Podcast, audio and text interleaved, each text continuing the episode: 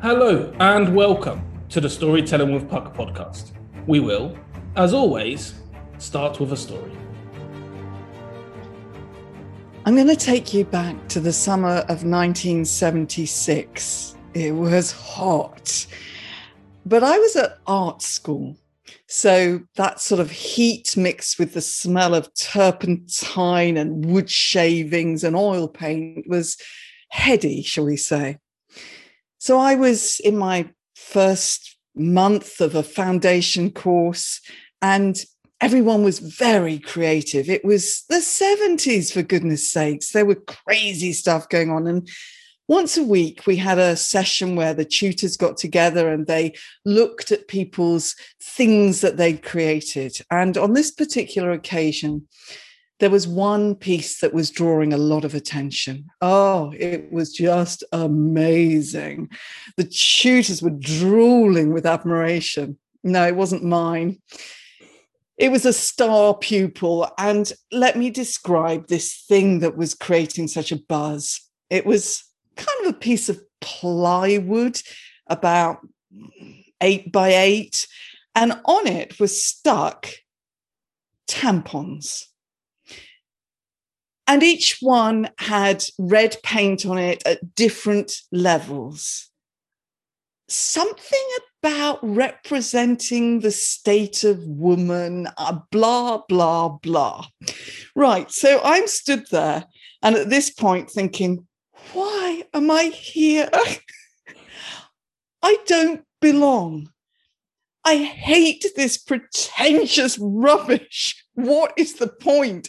I'm really good at figure drawing. And yes, I'm trying to design a Perspex hamburger at the moment, but I hate every minute of what I'm doing because I'm only doing it trying to be clever and please the tutors. So I guess what I was experiencing was a form of what I call conflicted conformity.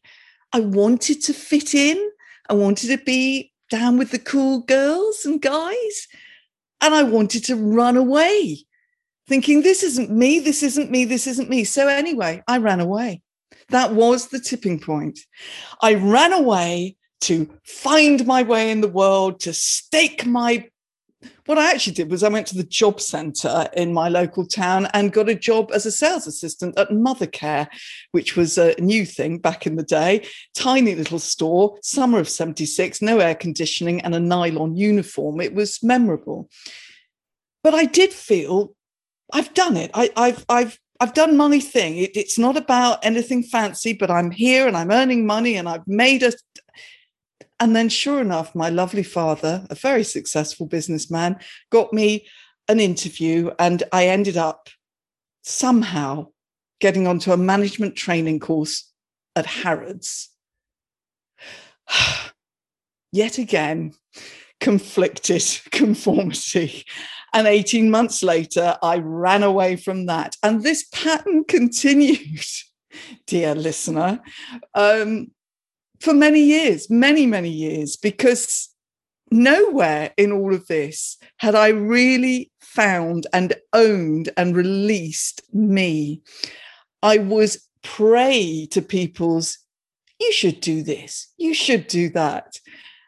And sort of rebelling inside with this kind of power that wouldn't come out and this, oh, but I want to be liked. And yeah, it had a happy ending, this story, but probably not until I was in my 50s. So there we go, Stefano. How about that? How about that? An amazing story, and I will dig into it more in a second. But before we start, a little note to anybody who is listening for the first time or anyone who might have forgotten. My name is Stefano. I run Puck Creations, and I am the regular host of this podcast. If the title, Storytelling with Puck, hasn't given it away, this podcast is all about stories, just like the wonderful story you just heard from Trisha. We will share stories, chat about stories, and we'll also see how stories fit in with the business world. Of course, we couldn't do any of that without our incredible guests. So let's start by properly introducing Trisha Lewis. Now, Trisha, I don't want to tell you what to do and I don't want you to conform, but would you mind unsquashing our listeners, please, with a little knowledge about who you are? Yes, okay, it's fair enough. Um, I'm yes, I'm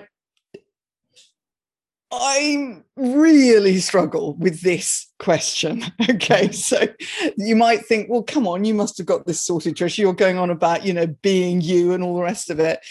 But the thing is, we're lots of things, aren't we? And when you try and put it in a box, like I'm a communication coach, Stefano, um, something doesn't feel quite right. Um, I don't particularly like the word coach, and communication is such a huge topic. Where do you go with that? So let's try it another way. I'm a wise old woman. I'm 64 this year, um, but you know, evolving all the time. And having had a whole load of interesting life experience, I set up this sort of coaching business, if you like, about four and a half years ago.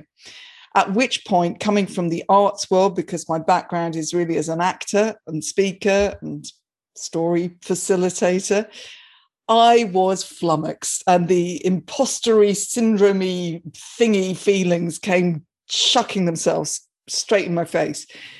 So I took it by the horns, as we say, and I thought, okay, let's tackle this one because I now realize this has probably been affecting me all my life without knowing it. I did workshops, I did talks, I wrote about it, I talked about it. And sure enough, everybody came out of the woodwork saying, oh gosh, me too, me too. so, hence, my business sort of evolved around not only the more obvious forms of communication, like public speaking stuff and you know um, all, all the things that make conversations flow it it became starting at the roots of unsquashing people. So I took on my own perspective on the sort of imposter syndrome message, if you like, and made it quite a positive one because I, I made it absolutely clear that we're all blinking, going through all this craziness, and that's fine. Um, but what isn't fine is that you um, deny the world of all your lovely, quirky, individual stuff that could be of huge value. And, you know, that you use your voice, basically. And that's not a snappy answer uh, that one does technically at a networking event. I don't know. I think you probably just about fitted into the 60 second elevator pitch.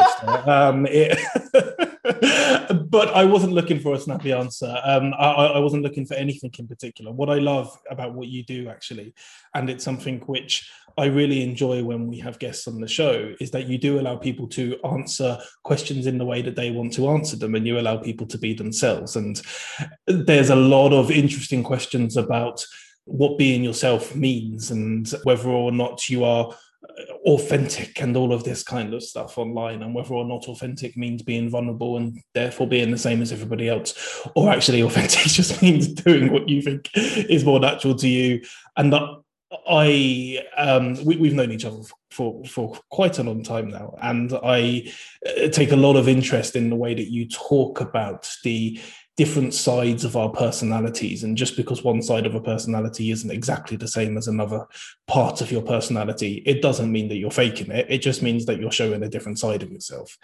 So I really like the way you answered that question because you're showing that actually it's really hard to explain who you are in just a few words and to put yourself into some kind of box because actually there's so much to who you are.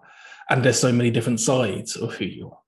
So, what I'd like to dig into a little bit more is when you talk about being squashed and unsquashing yourself.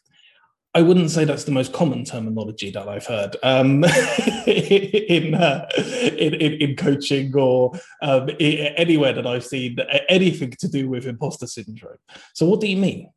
Yes, and there is I realize, potentially in hindsight a good reason for the non-conforming language, and that is to keep people's brains free and open and shaked up a bit. So, um, shooken up a bit.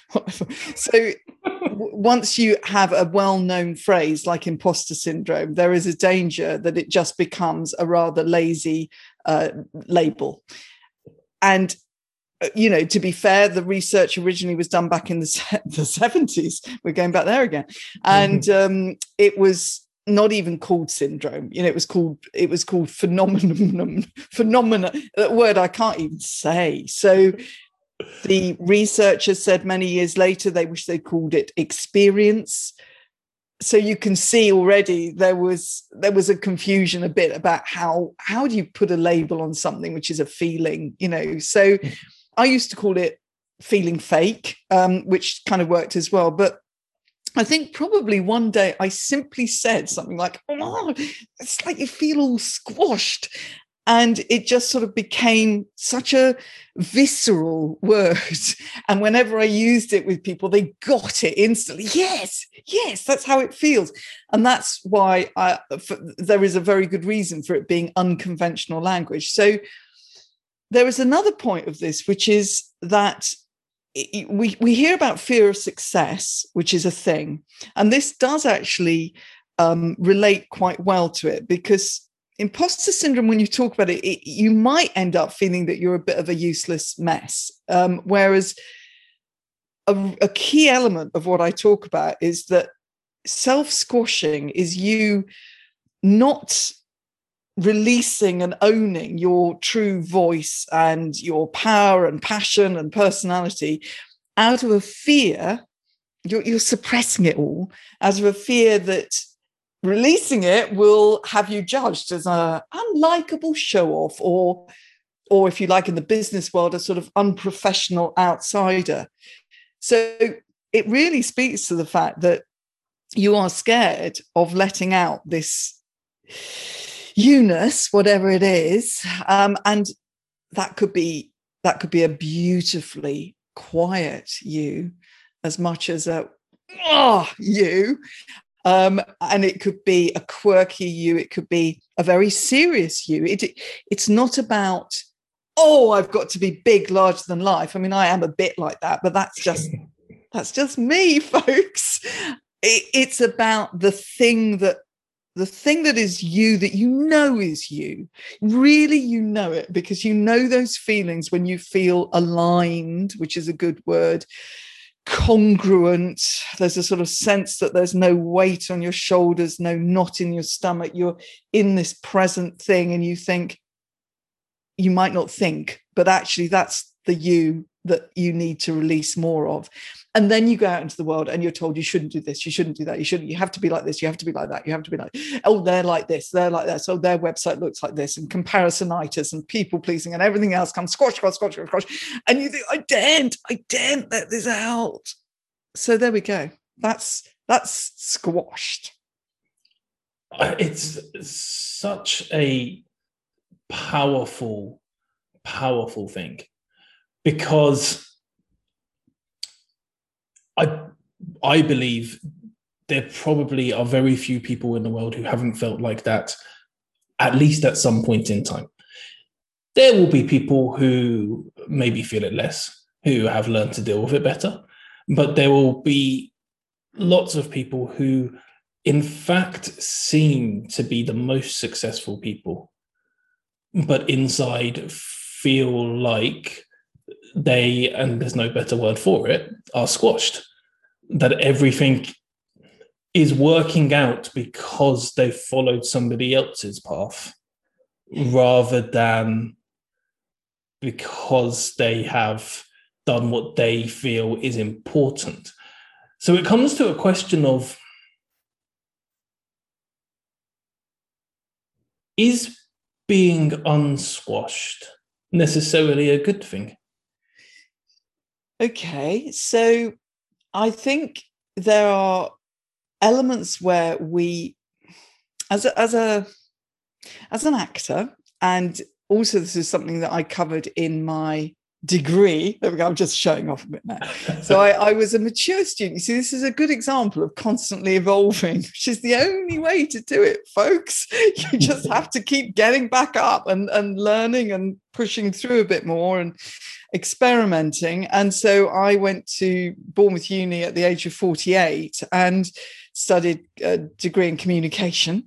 And one of the things that we looked at was a guy called Goffman, who I was a bit of a fan of, and he has a a theory called dramaturgical, so you can hear the drama word in there, and he talks about your front stage, your backstage, your in the wings, you know, pers- you-ness. Um, and that is so true. And the same when you're acting, there's a part of you which is absolutely present there, totally in the character in the part. There's a part of you which is keeping control of things because you've got to pick up cues. You've got to know when to exit and enter. You've got to be prepared if something weird goes on on the set or in the audience. So you you've got this kind of little level going on here. So it, it's a bit like you've got a mixer board and you are you are moving those sliders up and down slightly. You are tweaking. So so to say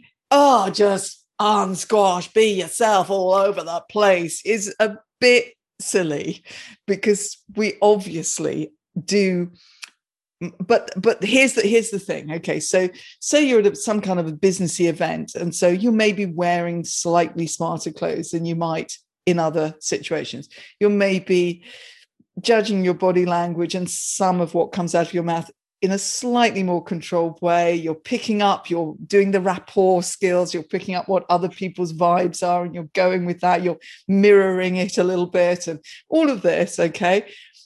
All great, as long as in your head you are consciously doing that. The problem arises when you are doing it out of a sense of, ah, I need to be like this. So you get up in the morning, you go and you think, mm, um, this is my this is my business meeting uh, jacket or whatever. Uh, yeah, not my first choice, but oh no, it looks. I think it looks great for what I'm doing. Great. If you have a whole wardrobe full of those because you've decided that is the only way you can look to be taken seriously, not great. Does that make sense? I think it does. The way the way that I, um, you know me, Joshua, I don't say yes, I'm, I'm sure. Um, but the way, the way that I look at it, and and from everything that you've explained uh, today, and and through previous conversations and uh, views of videos and things that you've put out there in the past, um, something that always strikes me is that it's not necessarily about feeling that you are always whatever version of you it is that you think is the version of you that's the unsquashed and as you say kind of being blah and everywhere. To me the idea behind it and the reason i think of it like this is because we work with so many um, kind of smaller businesses on their brands and who they are as a company and defining their brands is that it's about not feeling icky and wrong about it inside when you're portraying something outside. So it's not you have to be this kind of person because that's what you've decided you are now that you're unsquashed. Um, now that you're letting yourself be you and you have to be the same thing all the time now because actually that's squashing you in a different way. The idea is to me that you're feeling you're feeling okay about it all while you're in the situation. You're feeling comfortable with it all. You know what you're doing, you're okay with it, and you're happy about it. That is kind of how I look at it. But uh, this is coming from a very amateur perspective. So no, not at all. No, no, no. It's coming from a human, and, and that's ultimately what we all are. And and that's exactly exactly really what I was saying. And this is what Goffman was going on. But you know, you're, you're backstage, you're front stage. You're, this is all great, but you're doing it consciously. And you know, so for instance, if you go back to that story that I told at the beginning, it's quite a good, it's quite a good way of illustrating it. So, so I'm, I mean, number one, I've gone to art school for the wrong reasons. But you know, when you're 18, what the heck, you know? Um, I you know, I wanted to go to drama school. Um, my parents didn't approve. Art school was somehow one step better than drama. I don't know, but I can't blame my parents. If I if I'd had more of me going on, um, yes, okay, the, the upbringing didn't help all that, but you know, there we go. So I'm there, and I could have dealt with that situation very differently. So I could have looked at. I could. This is where comparisonitis. You can listeners can relate this to when they're maybe looking at somebody's website or whatever, thinking, oh, God, it's so much better than mine. Um, so I could have looked at that and thought, hmm, interesting.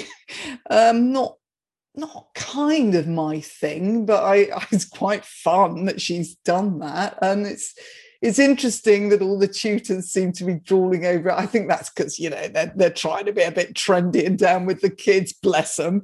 You know this this is a whole different way of thinking than what was going on in my head. And then I could have thought something like, actually, I'm going to stop trying to make this perspex hamburger. Um, I I I've I've had a really good idea. It's completely different from this or that, but I'm going I'm going to go with it because it's it's something I actually I've got a really fabulous enthusiasm about all of a sudden. Yeah, this I'm gonna, yeah. I mean, okay, if the tutors don't like it, they don't like it, but I'm gonna give it a go. That is a whole different way of thinking. Um, or even if I thought, you know what, not sure that this art school malarkey is for me. Um, I'm, go- I'm going to give this some thought. Um, maybe give it another month or so you know just you know ha- have a bit more exploring time and then see what other options are out there but oh no coming from where i was coming from my squashed way of of feeling meant that i had to rebel in it, it's like a sort of oh don't like this don't like them this is all pretentious i hate it this isn't me i'm running off i'm running off but to where because who am I running? You know, I'm running away from me apart from anything else. So that's the difference. So let's maybe chronologically go through that story a little bit more. And so you, when you were in art school, and as you say, you saw this design, which to some people was amazing. To you, I, I, I, can tell from the way you talk that you still don't think it was amazing. that hasn't evolved. pretentious. It was pretentious. but the way that you reacted was, as you say, it was in a squashed uh, mentality. Um, if we if we would like to go down that road, and then and then you've explained that really well. So I'm not going to ask too many more questions about that specifically. So let's go on to the next bit where you went to Mothercare. And what made you choose Mothercare? Why, why Mothercare above everyone else? I mean, this is a trip down memory lane, but they used to, you know, in the job centres as they were. This is Guildford, by the way. Who any, anybody who likes a little bit of extra detail in their stories. Um, so, top of Guildford High Street, uh, wonderful place with its cobbled High Street. Um, very Surrey, though. Uh, you know, you can probably tell by the way I speak. Surrey girl. Um, so I, you know, and I'd been to a very posh school. All of that feeds into this, Stefano, but that's a whole. No- I, I've got. I mean, to be fair, I struggled because I could have given you a story about how I was one of only six girls in the sixth form of an entire boys' public school called Cranleigh, which is huge. It's one of those like Eton type schools. It was the first year they took girls. So that alone um, was an experience which I could probably write a book about. Well, we're always open to more than one story, um, so maybe you don't have to. Uh, I, I, know it's not fully prepared, so you don't have to go into all of the juicy details necessarily. But do tell. Well, I think you know, there that. was a lot. There was a lot of squashing going. There was a lot of weird um, battles in in me going on for for years. I mean, I I I have a theory that I was always quite a um, a fun, jumpy, sort of enthusiastic, um, um, theatrical kind of a person. When I and, and at three, I remember three, four, I remember telling somebody I wanted to be an actress. Um, and I dressing up was my favorite game, you know, and make believe. And and then interestingly, when I then it got then I got squashed because then I became uber self-conscious. And to be fair, very 50s kind of parents in terms of very traditional I was the girl. I was going to go down this road. The boy, my brother, was going to go down. Blah blah blah. So, um, and they weren't very happy, and uh, you know, frustrated director's wife and fancy businessman, all that stuff. Big house, big garden. No, no lovely playing out in the streets. No, no discovering myself. So squash, squash, squash, and you know, then by the time that kind of fantasy make believe stuff had, had sort of morphed into a having conversations with myself about how I wanted fantasy existence to be. I used to go walking around the block saying, you know, imagining that, I, and it was all involved with meeting guys and then falling madly in love with me. And that was, you know, it was a real need to be loved that was going on here. And if you want to look up John Bowlby on the attachment theory at this stage, go for it. Um, I certainly had what we call a, um, uh, yeah, a sort of slightly anxious attachment um, style. So all of this is going on, and I then get landed from an all-girls school into an all-boys school. Uh, on the premise that I liked drama and art, and they had a really good drama and art department. Um, and you know, what, what what do you do? I'm 16, and suddenly I'd sort of grown into this kind of, you know, um, person who was very interested in guys, funnily enough. And um, all I wanted really was to feel that I had some power over them. Because, you know, as one of six girls in a boys' school, that's quite a big power buzz if you can Hmm, get the attention of the best looking guys. So there am I going after all the guys who were real bastards um, because that was much more fun, clearly. Um, and this this pattern continued. So I was I was using some kind of strange. Um, uh, I was trying to take control in ways that were quite unhealthy, really, because I didn't have I didn't have a sense of me ness. I just didn't. It just wasn't there.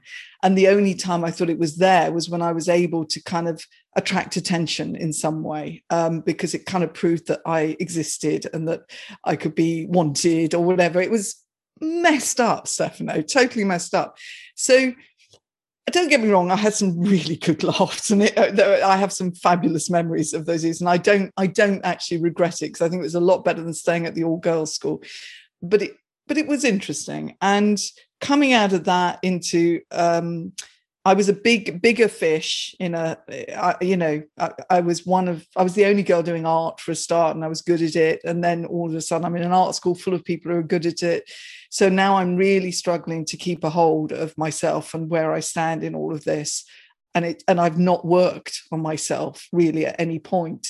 I've just been doing it from the external gaze, if you like. And so, so now I'm now I'm lost. And yet I've still got this, this kind of uh, you know, excitable, exploring, um, theatrical kind of person inside me, curious and all the rest of it. But it's so flipping squashed that the only way it feels it's, it exists is through rebellion.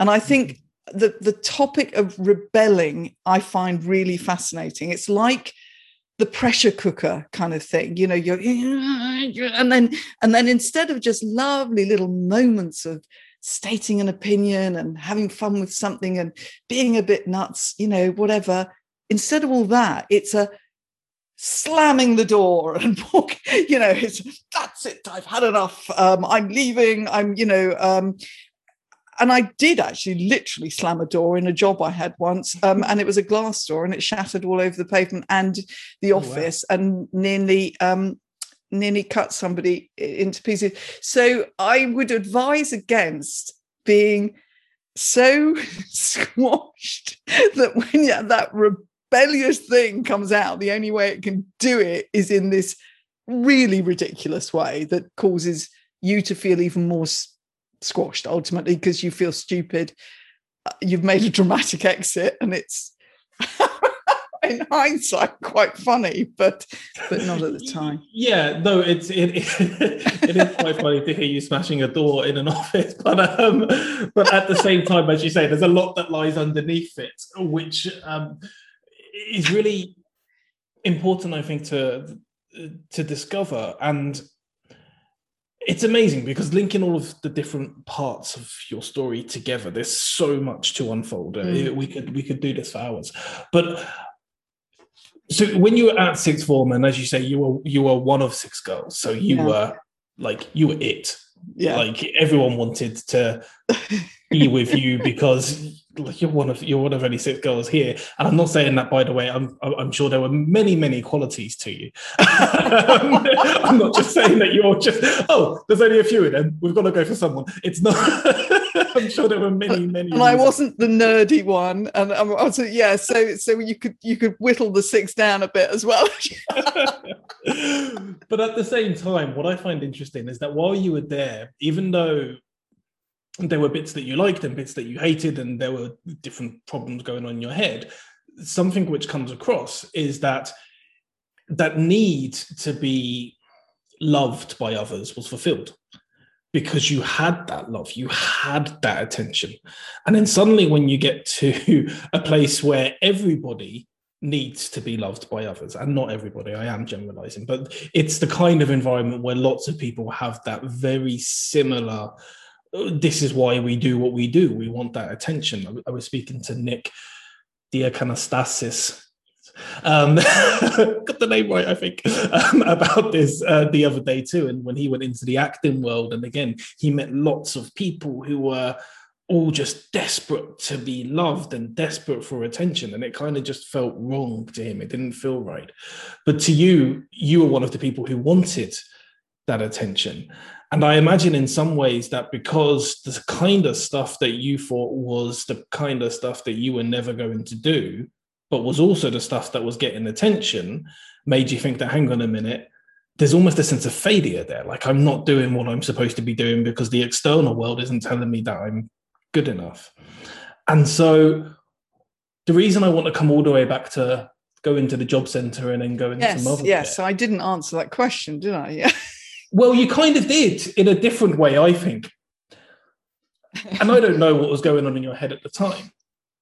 But I find it interesting that maybe was there a feeling of going to do a, a job in Mothercare that potentially you weren't necessarily having to get the attention of lots of other people that you could kind of do work and not have to worry about performing or was or, or, what, what other reasons were behind that Yeah, that's interesting. Um, possibly, I did certainly. I remember the, the the overriding feeling, and we're going back a long way. Um, was doing something myself. Uh huh. We'll get back to hearing about that overriding feeling in a moment.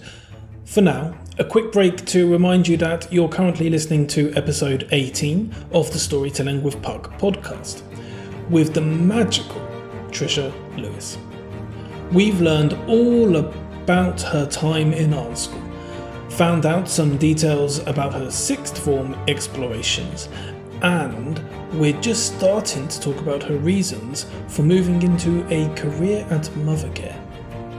As we continue, we'll talk about rebellion, conformity, something in between, and more. Plus, wait for it, we'll get to hear an excerpt from Trisha's exceptional book, The Mystery of the Squashed Self. No need to do any detective work just yet, though. Listen, and we will, of course, have a Puck Creation story to finish the show. For now, Trisha, tell us more about that overriding feeling. It- under my control. I didn't tell anyone. I, I, I did, and weirdly, in those days, it was quite a, it was quite a scary thing to do. To sort of not even at that age, not tell your parents that you were. Do, you know, I was still living at Mhm. home. It it was it was weirdly scary. You know, but I didn't want to tell them because I wanted to do it myself. It I, I find that. that. interesting as well, um, though, because that fear that you have of telling your parents, Mm, when we talk about the attention that you were seeking off other people, mm. that that's not that's not just uh, teenage boys um, in a sixth form college. Uh, I imagine that probably is it has a has a wider effect, including I, I imagine the approval of your parents. Yeah I, I i yeah to be fair didn't didn't have a lot of that. You know materialistically brought up fine. Bit cold not much approval of me as a human being sort of being my thing. So i was really just meant the whole point of me being at that school really was that i was meant to uh, get you know fall in love with one of the rich guys uh, who becomes a stockbroker and then just become another version of my mother um, and just create children and live in a big house with a big garden. Um, and i instead um, i need to i might as well confess this as well seeing as i've now uh, confessed my entire life all over a public space. Um, i might as well confess that i very deliberately um, chose to go out. I, I had a part time job as a barmaid during the holidays. Uh, got chatted up by a guy called Craig. If you're out there, Craig, well, um, what was that about? And um, went out with him, and he was, you know, from the local council estate. So completely and i think i was rebelling. I wasn't going to do what my parents wanted me to do and um, and i didn't and i continued not doing what they wanted me to do um, and three marriages later um, who the heck cares? I'm very happy thank you. But you know um, it, it's it was this this very sort of rebellious and i think the rebel thing was taking the place of the me personality power passion thing. That's as simple as that. I think i'd i'd sort of put the unhealthy rebel in situ in that place that should have just been the, the the me being me you know and and speaking out and going against opinions not in a nasty way but you know in a fun way or doing the performance stuff or whatever it was fine, you know, but no, because I wasn't doing that, wasn't owning that for this fear that somehow that wouldn't have me loved. I was every now and then just just replacing it with this ridiculous rebel thing, which very rarely got me into a good place, I might add.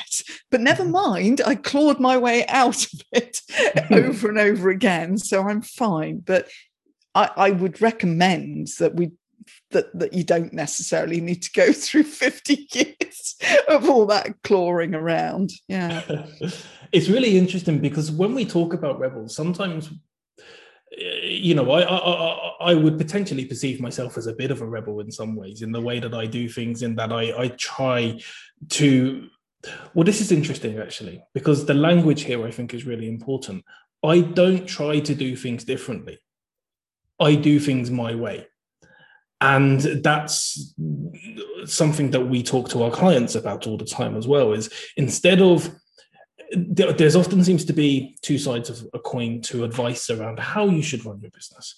And there's the side which says you need to run your business the way that everybody else is running their business because that's the only way you're going to be successful. Yawn. And then there's the other side which says you need to be completely different from anyone else because that's the only way that you're going to stand out in my opinion, both of those sides have a huge array of problems because actually you're still trying to either be like someone or be the opposite to someone almost in the rebellious way. But there's another side which i think is also kind of rebellious which is hey how about you think about what's important to you um, and then work out what matters in your business in the way that you want to do things, and also how that then builds an audience for you and how you can continue to connect to that audience later on down the line. And so, something I find interesting is when you talk about rebellion, it really highlights the difference between actually what rebellion is and what I'm not sure the word for it. Maybe unsquashing is the only word that comes to mind, but where you are actually just you're not doing something to purposely rebel against anyone else. You're not a magnet. But what you are doing is you're just being you. And if that goes against some people, great. If it goes with some people, great. It's not conforming or rebelling, it's just being you. Absolutely. And you, you know, the word shock jock comes to mind. And you you you will see sometimes posts on LinkedIn, for instance, that to me fit into that bucket and i just think you're just doing it to be shock jockey. Um, or comedians you know that what why do i warm to certain comedians and not others? And it's because of this sense that they are just funny people. They're just funny people. It's brilliant. Just, they're just making me laugh. But the minute you sense this mm, that's trying to be clever, that's trying to be controversial, that's trying to be rude, that's trying, you know, I, ugh, complete turn off. I'm not there. So this this good rebel bad rebel thing is is it abs- I find it really fascinating um, because you're, you're so right to point out either way when you know if somebody advises you to be ah oh, stand out be different or do it this way that works uh, uh, we've lost this is the point is when it's when you keep losing the you bit of this and you keep and the point is stefano it's we are to ha- to do this to not lose the you bit is hard work. It gets easier the more you do it. It's like a muscle. It grows. You feel more relaxed with it. It, it comes more instinctively. Great. Now you wouldn't think you'd have to work hard at being you would you? I mean for goodness sakes but we are literally bombarded with noise all the time that is telling us otherwise. Either be like this or be completely crazy like this you know oh you've got to dye your hair purple now trisha because you're a certain age and that's the only way people will think you're woo a little bit yay. Well i i've got some fabulous friends who've got purple hair and they are delightful but it is them. That is that is absolute pure them. It isn't me okay? Just it kind for, of isn't for, me. for you it's for you it's a mixture of green blue and yellow right I have been tempted to go back to henna, which is what I used in the 70s. oh, Stefano, hey, those disco days, those disco days. It, if you yeah. want to do it, do it. but but no, I love this. I love this exploration of it as well because I, I agree. It, it's interesting because there's so many factors to take into consideration with the whole idea of rebellion and the whole idea of being you um, and whether or not you can be who you truly are because what does that mean? This I, I, was listening to um, i shouldn't promote other podcasts i guess but i'm happy to. Um, i was listening to james o'brien's podcast um, oh i love james ago. o'brien. He's brilliant yeah. absolutely brilliant. And he that was talking to great. It is it is um, full disclosure isn't it? And he was talking to robert webb. And robert webb said something I thought really powerful, which was that he said, Sometimes I say something in an interview, and by the time I get to the second half of the interview, I've changed my mind.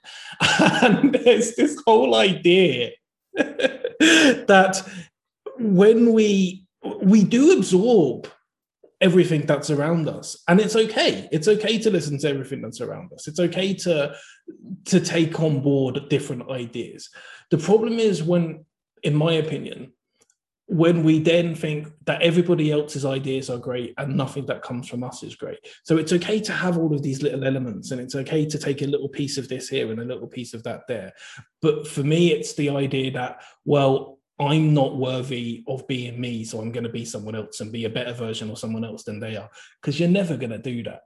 It's, it's, it's, never going to work. No, and it's it's this exactly that brings us around to the sort of curiosity, and it actually beautifully segues into um, the book um, the because book. yeah the book because the character that i invented and first appeared on linkedin um, investigator lewis it's not accidental that this is a investigator a detective private eye whatever you want to say because that speaks to something that i put right up the top of my values if you like which is curiosity and you know you, yes so you need to approach so take for instance comparisonitis you know that mm-hmm. thing where you you are squashing yourself from from a squash place you squash your place even further because you're oh god look see that's a proper website and oh they've got these things here and that's and that oh they've they've probably got loads of clients um i don't know why i'm bothering right so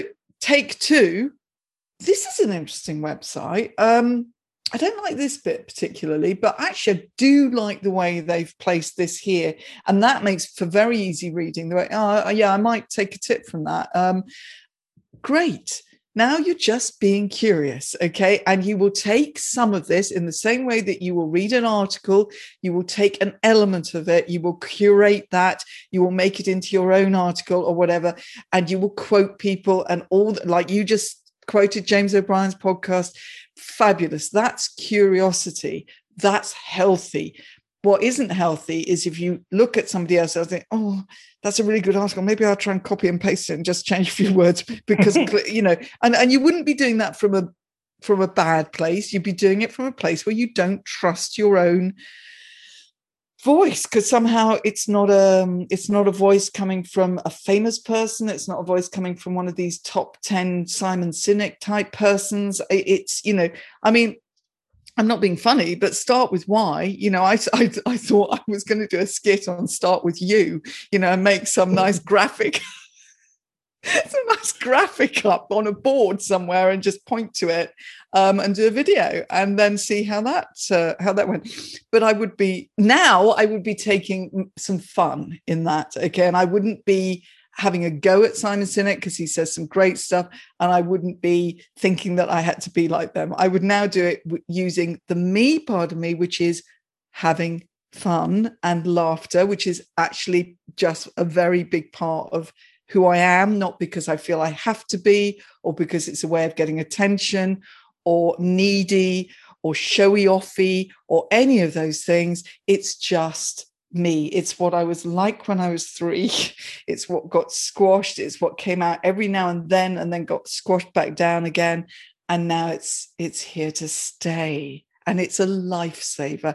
And when you have that feeling, yes, you you're going to tweak and you're going to, you know, do things this way, that way, whatever you're going to experiment. But there is a point where you just clock it listeners those moments that you you're not quite sure what it is but something somewhere feels lighter and you're kind of got an inner smile going on and you just do not have a sense that you're self-conscious or doing something to please somebody or rebelling in an unhealthy way. It's a yeah it's a really lovely feeling.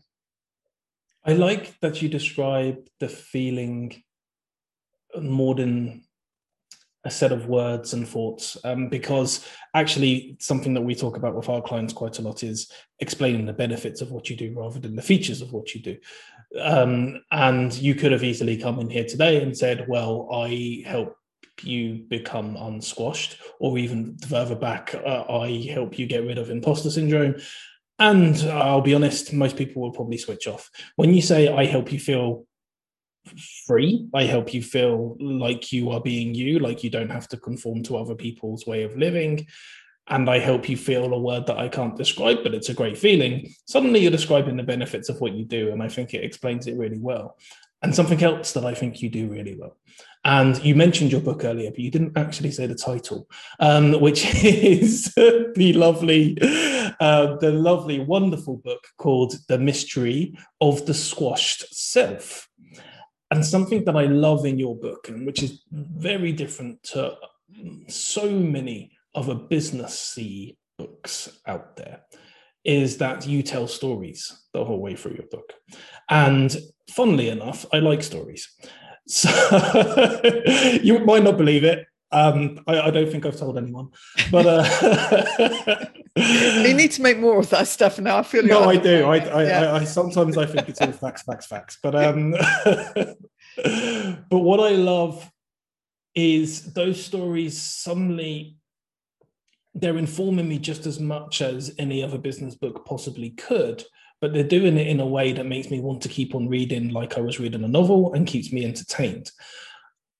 I'm being really cheeky here because I haven't asked you this before the show. Would you be kind enough to potentially read a little excerpt from one of your uh, one of your stories? Oh, somebody like me read an excerpt from one of my oh, just spontaneously, just like that. Oh no, surely not. So let's see. Um, so it's eight frustrated small business owners. I have been actually told by many of the reviewers that this could apply to many people who are not small business owners as well. So that's kind of nice. And also, I've sort of made them all female, but I've had guys, and you are one of them, read the book. And so I'm really glad about that because I you know, I was pretty reluctant about doing that, but there we go. Um, it's the reason I've done it like this is is what I like to do in coaching, which is that kind of role play bit, if you like, rehearsal, experimenting out live. It's making it come alive. So it's making frustration, putting it into an actual situation and story and making it live as a story mm-hmm. and a character to me is what really gets the light bulbs going. This client is describing a networking event. Da, da, da, um, she's just so flipping frustrated with the, the way things are going. So she keeps going off track a bit, but the investigator brings her back on track. Back to the networking event. How did things unfold? Breakfast was served, then time for the round the table introductions. I was last. I listened to the others and tried to pick up some more ideas. I wasn't that engaged by any of them, but they did sound professional and slick. Then I did mine. I messed up. Nothing came out coherently. I mumbled and then saw the table host looking at the time. I just tailed off. I didn't even suggest a meeting or next step, or I was useless. After a few awkward business card exchanges, I escaped. I could have stayed longer, but made some excuse about having a client call to get back for. As I drove away from the venue with the taste of bad coffee still permeating my mouth, I felt useless. Actually, I felt cross. I told myself I didn't want to be slick or professional. It wasn't who I was. What was the matter with everyone? All hiding behind masks and pretending their business was doing really well and would go global any minute now. I decided that I would give up on networking events, full stop. This full stop was said with feeling. It also seemed to mark the end of her story. She had gone into thoughtful mode again. I needed more. Could you describe your post networking feelings in more detail? I was looking for clues. I was on the right track, but needed just a little more to crack the case. I can try, but I'm not brilliant at describing feelings. I did write a few notes, though. I made a list of adjectives to describe how I felt. See if this helps. Invisible, unprofessional, stupid, dull, no personality, not me, angry, like a man in drag. I knew Professor P would have a field day with this later. Interesting. Could I keep the list? She handed it over willingly. Can you explain the thing about feeling like a. I double checked her notes. Like a man in drag? Client L looked as she took on a new energy as she explained the feeling, which of course I'm not going to reveal, Stefano. Oh no, no, no, no! You couldn't do that because then who would buy the book? Exactly. I, I love it. I absolutely love it. It's so it's so powerful in the way, and I've mentioned this earlier already, but it, the way that it entertains, and I'm gripped by the story, and I'm almost not thinking about the lessons that you're putting across just because I'm listening to the story. But then at the end, I go, oh, yeah. Oh, I see what she was getting at there. so I think that's why stories are so powerful is that often when we're reading them, often when we're listening to them, often when whatever we're doing to absorb a story, we're all we're doing is being entertained in that moment. The other stuff, the potential lessons, uh, the fables that used to be maybe a bit more obvious in their lessons, even those were there to entertain first. And there was a reason they've been around for so long because they help us to understand things that are really often quite complicated. And that's why I love your book. I think it's fantastic. And we will, of course, put a link to it on the uh, show notes so that everybody can everybody can buy it. And you should. You should all go and buy it. And I know we say no shoulds, but this is the one should. yes, good point. this is the only should. If yeah. you ever have a should in your life, this is your should. Um, but there are other things that you could also possibly do to connect with the wonderful Trisha Lewis but I don't know all of them. So maybe Trisha, you could tell our listeners how they can. Well, let's reveal. So very mysteriously, TrishaLewis.com will work well for a start. Um, and I do spell Trisha with this SH a thing. There's a story behind that as well, but we won't go into that now. Um, but yeah, I'm Patricia, really. I'm Patricia. Um, yes, yeah, so trishalewis.com and you've got all the links to all my social media. I'm particularly major in on LinkedIn, so love to connect on there. I, I am a bit a bit cool and down with the kids on Instagram as well. and uh, and I'm sort of attempting and have been for years Twitter. It's a it's an ever um, growing journey, isn't it? Social media, but yeah, go go link go LinkedIn me. Um, I'm on Facebook as well, of course. And I have a podcast, don't I? And Stefano was a guest on one of my podcast episodes uh, called Make It Real. So go check that out. But it's all linked from trishalewis.com. Amazing. And yes, definitely do go check out not just my episode. You probably had enough of my voice by now, um, but go and listen to all of uh, Trisha's uh, episodes of Make It Real. It's a fantastic podcast and goes into a lot of depth about some of the subjects we've just about touched on today. So it's definitely, definitely worth a listen. But Trisha, for now, until the next time, we will, of course, finish with a Puck creation story. But before we do, thank you so much for being a guest on the Storytelling with Puck podcast. An absolute joy. This is my box. My beautiful box. It lured me in. My beautiful box. This is my box. Mine and no one else's. My unique box. Not something off the shelf my remarkable box. This is my box. A space to call my own, my loving box. A king upon my throne, my royal box. This is my box. I turn to see the world around me. My little box. I smile, and they surround me. My encompassing box. This is my box.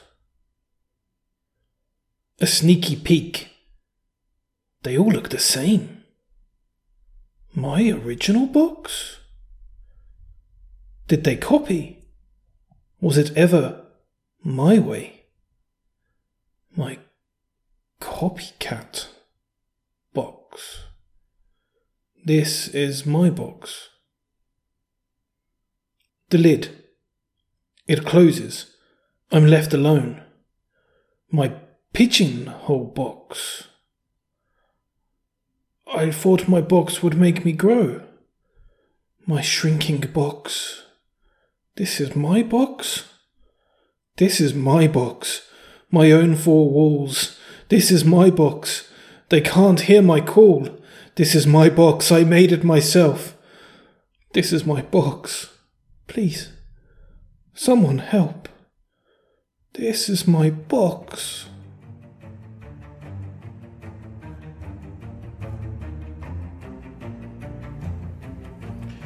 You've just been listening to the Storytelling with Puck podcast. We'll be back very soon, so make sure you subscribe and catch up on any of the episodes you've missed.